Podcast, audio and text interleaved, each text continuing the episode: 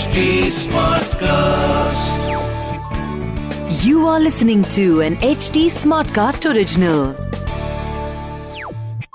जय श्री राम पिछले एपिसोड में हमने सुना कि कैसे वाली ने सुग्रीव पर आरोप लगाकर उन्हें राज्य से बाहर निकाला था इतना ही नहीं सुग्रीव की पत्नी रोमा को उन्होंने राज्य में कैद करके रखा सुग्रीव को श्री राम की मित्रता पर विश्वास था, लेकिन वो उन्हें वाली के शौर्य के बारे में भी बताना चाहते थे, क्योंकि युद्ध में आक्रमण करने से पहले शत्रु की शक्ति का प्रमाण लिया जाता है। श्री राम जय जय राम श्री राम सुनिए रामायण आज के लिए। कविता पौडवाल के साथ। सुग्रीव ने श्री राम से कहा, मैं आपको वाली की और एक कहानी सुनाता हूँ, जिससे आपको उनकी शक्ति का अंदाज़ा हो जाएगा और आप निर्णय ले सकते हैं कि उन्हें कैसे हराया जाए। महाकपि वाली बिना किसी सहायता के छलांग लगाकर पूर्व से पश्चिम तक और उत्तर से दक्षिण तक समुद्र पार कर सकते हैं।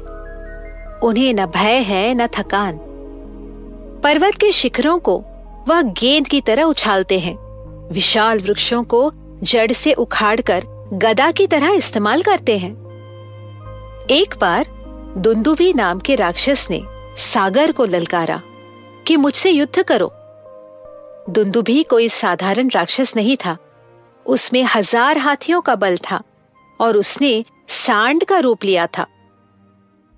विशाल समुद्र ने उससे कहा कि तुमसे युद्ध करने जैसा मेरा बल नहीं है, इसलिए तुम हिमवान पर्वत से युद्ध करो। वो तुम्हारे सामर्थ्य और शक्ति को मात दे सकते हैं। हिमवान के पर्वत शिखरों को उछालते हुए दुंदुभी ने पर्वतराज को ललकारा।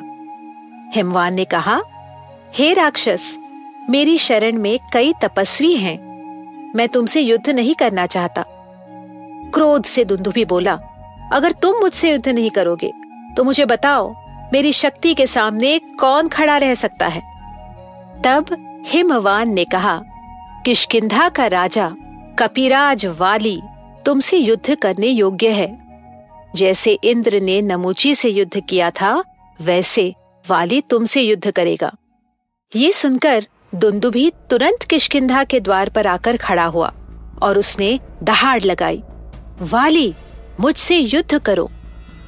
वाली अपनी हज़ार पत्नियों के साथ कक्ष में आराम कर रहे थे। दुंदुभी की आवाज़ सुनकर वो बाहर आए और उनकी सारी पत्नियाँ उनके पीछे आईं। वो दुंदुभी को बोले, अपने प्राण प्रिय है तो यहाँ से चले जाओ। तुमने मुझे मेरी पत्नियों के सामने ललकारा है इसलिए मैं तुम्हें जाने दे रहा हूँ। ये सुनकर दुंदुभी ने बदतमीजी से कहा, तुम्हारी पत्नियों का सौभाग्य केवल आज रात्रि के लिए रहेगा।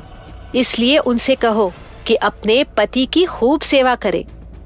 और तुम भी अपनी किशकिंधा नगरी को आखिरी बार देख लो, क्योंकि बहुत ही जल्द मैं तुम्हारे घमंड को तोड़ने वाला हूँ। अब तुम जाओ, कल सुबह बात होगी। मैं सोमरस में धुत किसी योद्धा पर वार नहीं करता।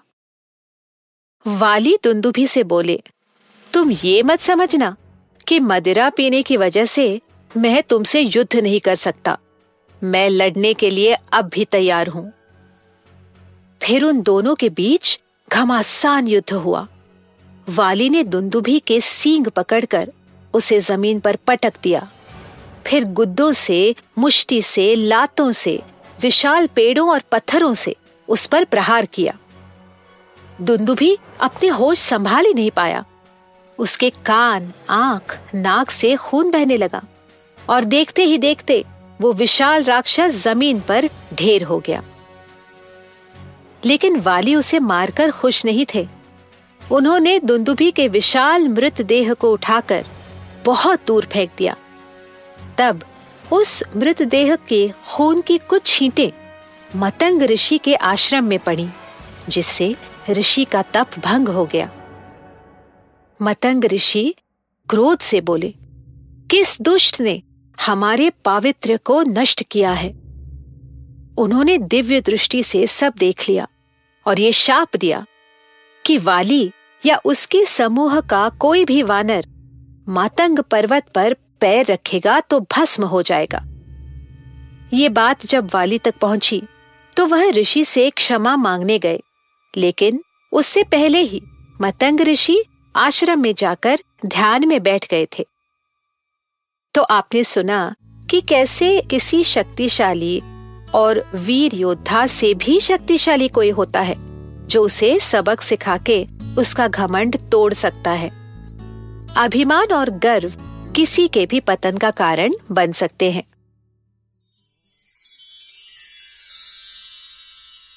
आगे क्या हुआ? जानने के लिए हमसे जुड़े रहिए रामायण आज के लिए के पॉडकास्ट में, जहाँ हम श्री वाल्मीकि रामायण जी के साथ सफ़र करते रहेंगे।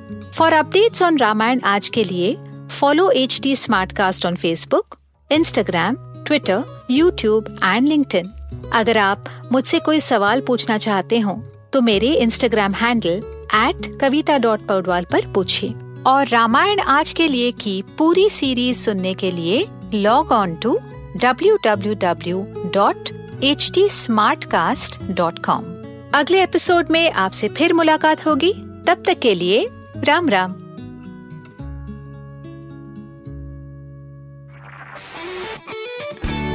This was an H T Smartcast Smartcast original. HD Smartcast.